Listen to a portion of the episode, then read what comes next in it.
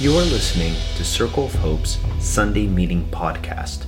This talk was given at 2007 Frankfurt Avenue. For more information, visit us at circleofhope.net. Thank you, team, for leading us to worship, and thank you to our readers for what you offered us as well. I have some bad news for you. That is actually the literal good news, or the gospel. Jesus didn't come, Jesus did not arrive just so you might have a personal relationship with him. Jesus didn't arrive to, just to personally save you. He didn't come to give you personal peace and well being. Those things certainly occur because of the work of Jesus in the world. And I don't want to dismiss that with my hot take, but reducing Jesus to a personal Savior is incredibly reductive to what Jesus and his arrival means, which is what we're anticipating in Advent. Making Jesus into our personal Savior is good news for the powerful because Jesus then sedates or calms down the angst of the lowly.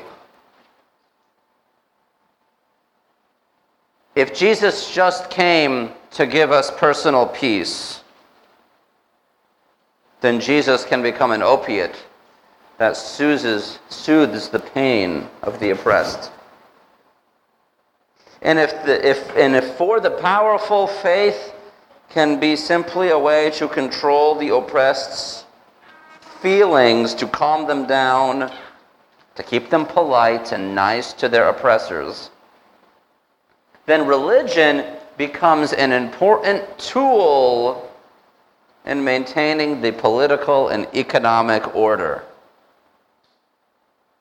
How our faith was incorporated into this and other political economies of like the Roman Empire and of Europe, and even in the United States, suggests that Christianity was used as a tool of the powerful to maintain their order. And perhaps even having seen the disruption that radical faith could bring, the powerful tried to take it themselves and turn it into something else. In our Anabaptist tradition, we're in the radical Reformation. So, Martin Luther, let's start, we'll start with Luther wanted to go back to the time of Augustine. Calvin wanted to go back to the time of, you know, Luther wanted to go back to Aquinas, Calvin wanted to go back to Augustine. We're saying, let's go before Constantine, before imperial Christianity started, before Constantine was baptized and made Christianity the religion of the empire and the religion that maintained the empire.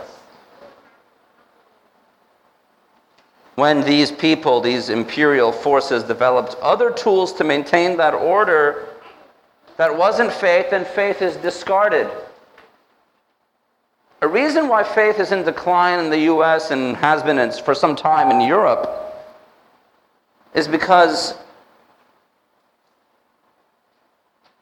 Christianity served as a way to maintain a political order instead of being a tool to transform order, to uproot order, to change the world, to reorder the world. Jesus is not a pacifying Savior. Jesus disrupts the order of the world and also how we are ordered. Jesus disrupts how the world is ordered and also how we are ordered. Jesus brings liberation, not acquiescence.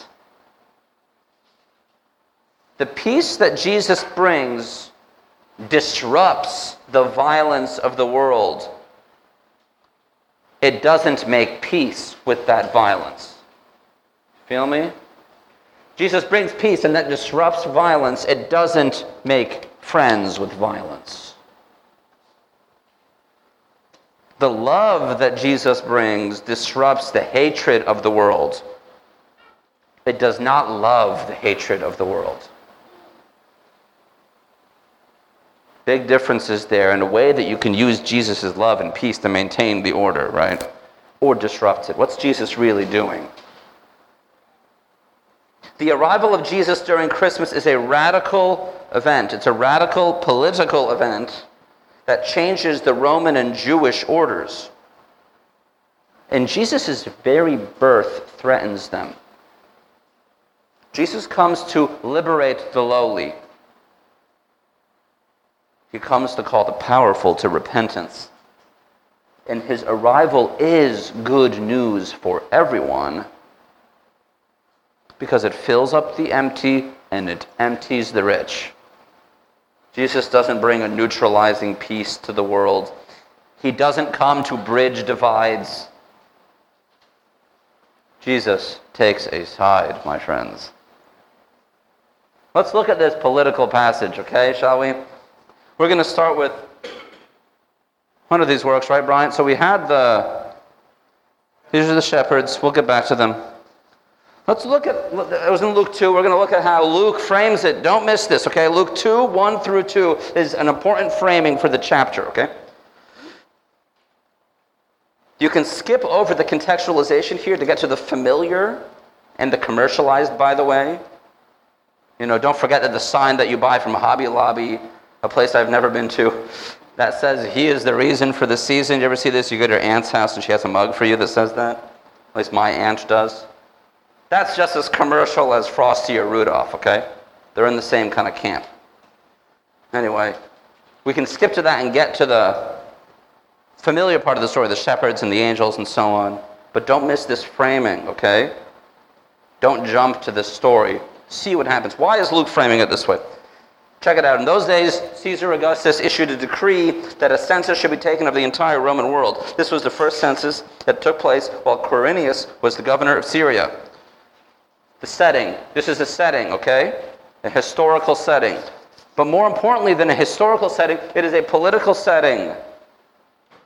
It's setting the context of the passage politically. Caesar Augustus is the quintessential imperial figure and his political authority is framing this passage. And don't get lost in this because, for what it's worth, and Andrew could tell you this, this census isn't historical. It has no historicity. It, it probably didn't happen, okay? But don't stress out too much about that. That's not the point. Because the point is not to tell history, but rather to frame the story. That's the point of it. It frames the narrative politically. This census brings people from all over the Roman world, the entire Roman world. It is demonstrating the power of Caesar over the entire region, the entire empire. Augustus has power over all of Rome. And so the passage begins by telling us that Augustus has power everywhere, and it sets Jesus up to disrupt that power. That's what's happening. That's why Luke is framing it this way. Luke is mocking the empire in this framing. We would say he is trolling the empire. How does this disruption occur? Last week we mentioned Jesus comes into the world as a baby, and that's a disruption of the political order because babies are overlooked. They're not saviors. We want them to be quiet, we want to keep them away. So he does it through a baby and then he does it through a woman, a lowly young woman who God favors. And he keeps going until the world turns upside down. And when the time to deliver the good news occurs, who receives it? Like Bryant was saying, the lowliest of, of, of professions, the shepherds. The shepherds are hated in the ancient world. I to go back to. The shepherds are hated in the ancient world. They're watching someone else's sheep. They're not their sheep, they're watching someone else's sheep. Someone rich owns the sheep and then he hires these people to watch them, take care of them. Trying to keep track of someone else's property. And they work in shifts, they stay up all night. But the angels' appearance to them showcases the disruptive reversal of Jesus' arrival. The political power brokers don't hear of Jesus' coming first. But the lowliest of people, in the loneliest of fields, in that little town of Bethlehem. The shepherds are also hated in the ancient world, but in the Jewish tradition, revered. Throughout Israel's history, the shepherds are revered. They don't lose status here. Culturally, they're still low, but God has always been uplifting the lowly. Throughout time, right? That's it. The shepherds are always uplifted. This is a profession that's always connected to God. Moses is a shepherd. David is a shepherd. Amos is a shepherd. They're lowly in their position, but elevated throughout the story. The shepherd symbolizes God's care for the most vulnerable. That's what shepherds do. They care about the marginalized and the weak, the defenseless. They need shepherds because predators will eat them. They're helpless animals. They need guardians. They need to be protected. The lowly need protection. They need power to protect them. Because there's a lot of people, a lot of interests that want to destroy them, and the shepherd keeps them. That's, that's what I'm saying. When the peace of Jesus disrupts the violence of the world, the love of Jesus disrupts the hatred of the world. It doesn't bring the wolves to the shepherd, to the sheep, to try to get them to get along. No, it keeps them away. Until those wolves are defanged and their appetites change.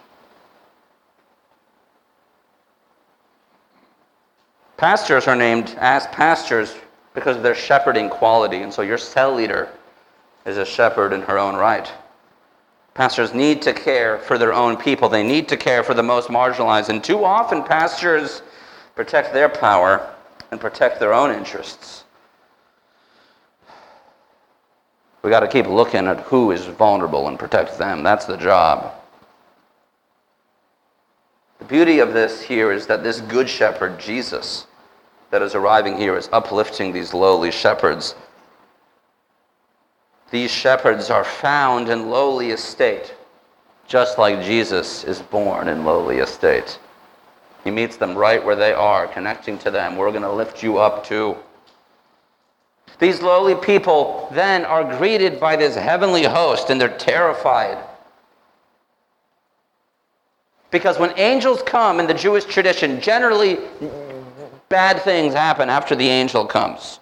It's not always liberating, it is frightening. God brought a messenger. What does God have to say to me? Is it judgment for disobedience, for betrayal, for rebellion, for seeking my own interests, for seeking uh, military power and economic power and political power? That's what angels brought to Israel throughout time. So they're terrified, but they come not to bring fear, at least to these people. They bring bright, good news of great joy for all the people, not for special people, not for elite people, but for all the people. What is the good news? That a new order is arriving, a new political order, a new religious order is arriving. And we know this because Jesus, this liberator, is granted three very political titles to you is born this day in the city of David a Savior who is the Messiah, the Lord. There's redundancy there. We're telling you again and again and again so you don't miss it. This political order comes in a topsy turvy way in the form of a baby lying in a manger. And the angels are thrilled about this. They finally get to say it. They know what it is, and they burst into song. Glory to the newborn King. Listen to their words Glory to God in the highest heaven and on earth. Peace among those he favors. This juxtaposition is crucial. God is given from the highest heaven, God above all, supreme above all, powerful above all, and then descends to earth, condescends to earth in the form of a human, yes, in the form of a baby, even lower, in a small, insignificant town to small, insignificant people, the lowest. The highest comes and meets the lowest to lift them up. He offers favor to them as well. Who does God favor? Who does God favor? Let's go back to last week. We'll go back to the Magnificat song where Mary magnifies God after she heard, hears of the news of, of delivering, of birthing this liberator into the world, her own liberator. Here's the quote from the opening of the song. Do I have it? I don't. Here it is My soul magnifies the Lord, and my spirit rejoices in God my Savior, for he has looked with favor on the lowliest of his servants. Glory to God in the highest heaven and on earth, peace among those whom he favors. Who does he favor? He favors the lowly. That's the theme. That's the idea. That is who is favored. It is the lowliest who are favored, the lowliest who are elevated by God in the highest heaven. Jesus arrives then to flatten hills, to fill valleys. Jesus changes the whole world. The whole world is turning upside down. They go to Bethlehem to see the Savior. This thing has taken place, which God has made known to them. And they're honored to be among the first to know. What a beautiful acknowledgement of God's provision. Let us go now to Bethlehem and see that this thing has taken place, which the Lord has made known to us. How special it is that they get to say this, that the Lord made this known to them. Jesus arrives in the world to undo all of the systems of death and oppression, and that is good news for everyone. Jesus doesn't come to merely be our personal Savior, but much more than that. We follow Jesus to continue this work. His arrival signals a change, and his disciples follow him to keep this new way of relating happening. That's what we're doing right now. We're continuing in that tradition in that way. We're turning the world upside down. Jesus' call is like this If you join us now together, we can turn the tide. We're resisting the way of the world and forming something new. That's what Christmas is about. Christmas is about making something new it's about a political consequence. Make Christmas political again. Make it consequential again. Make it mean something. It doesn't fit into this political economy. It can't fit into your conveniently into our lives. It disrupts our lives. It doesn't just save them. And Jesus tells us this those who want to save their life will lose it, but those who lose them will save them, right? That's what, that's what Jesus is doing. That's the disruption that Jesus is doing, changing everything. And pay attention to the people that are threatened by this because they will cry out. The ones that are in grief at the loss of their power, telling us about their misfortune instead of celebrating the liberation of those they oppress. That's worthy of celebration.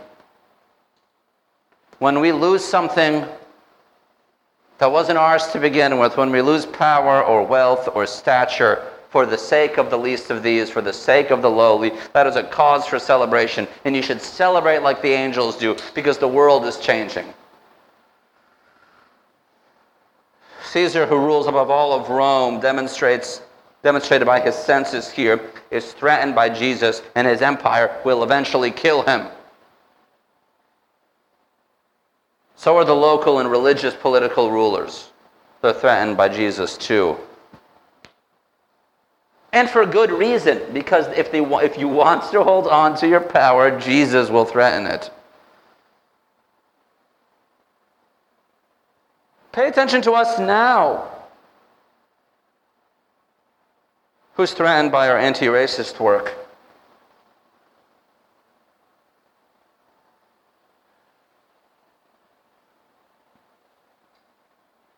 Those who call it mean or loveless, They are the ones who need to be emptied, who Jesus did not arrive to first. Jesus is going to, is not going to the rulers who keep the order the same. Jesus isn't interested in their power. He isn't interested in collecting it. He is doing something else. He goes to the lowly and puts them over the rulers. The world is turning upside down. The cosmic and political nature of the incarnation of Jesus is lost on us when we individualize the Christmas holiday. And even the notion of Christian salvation, if we make it just an individual thing. Jesus didn't come just to save you or to have a personal relationship with you.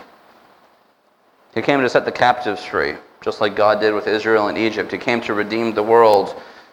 We get to participate in that now, and we will, our, as we lose our lives, we will, be, we will save them. As we make the last first and the first last, we're participating now in the incarnation of our Lord. We're being Jesus in the world now. And we're awaiting in this time right here for our Savior, for our Lord, who is the Messiah, to come back to liberate us again. We're waiting for this consequential event to occur, this event of salvation to be completed, to become more fully who we are. We can do it now and we await for it to come, just like those shepherds did. Peace. Let's pray and do some talk back, shall we? Give us, give us the courage, Lord, to follow you in the meaning of your birth and incarnation in the world. To posture ourselves as lowly as well, so that we might collect your favor and receive your favor. Be with us through this painful process of letting go and of being filled with something else. Reassure us that you will fill us with better things than the things we let go of. Amen. Thanks for listening to Circle of Hope's Sunday Meeting Podcast. If you want to talk about it or get connected to a cell, you can find one under our Connect dropdown at circleofhope.net.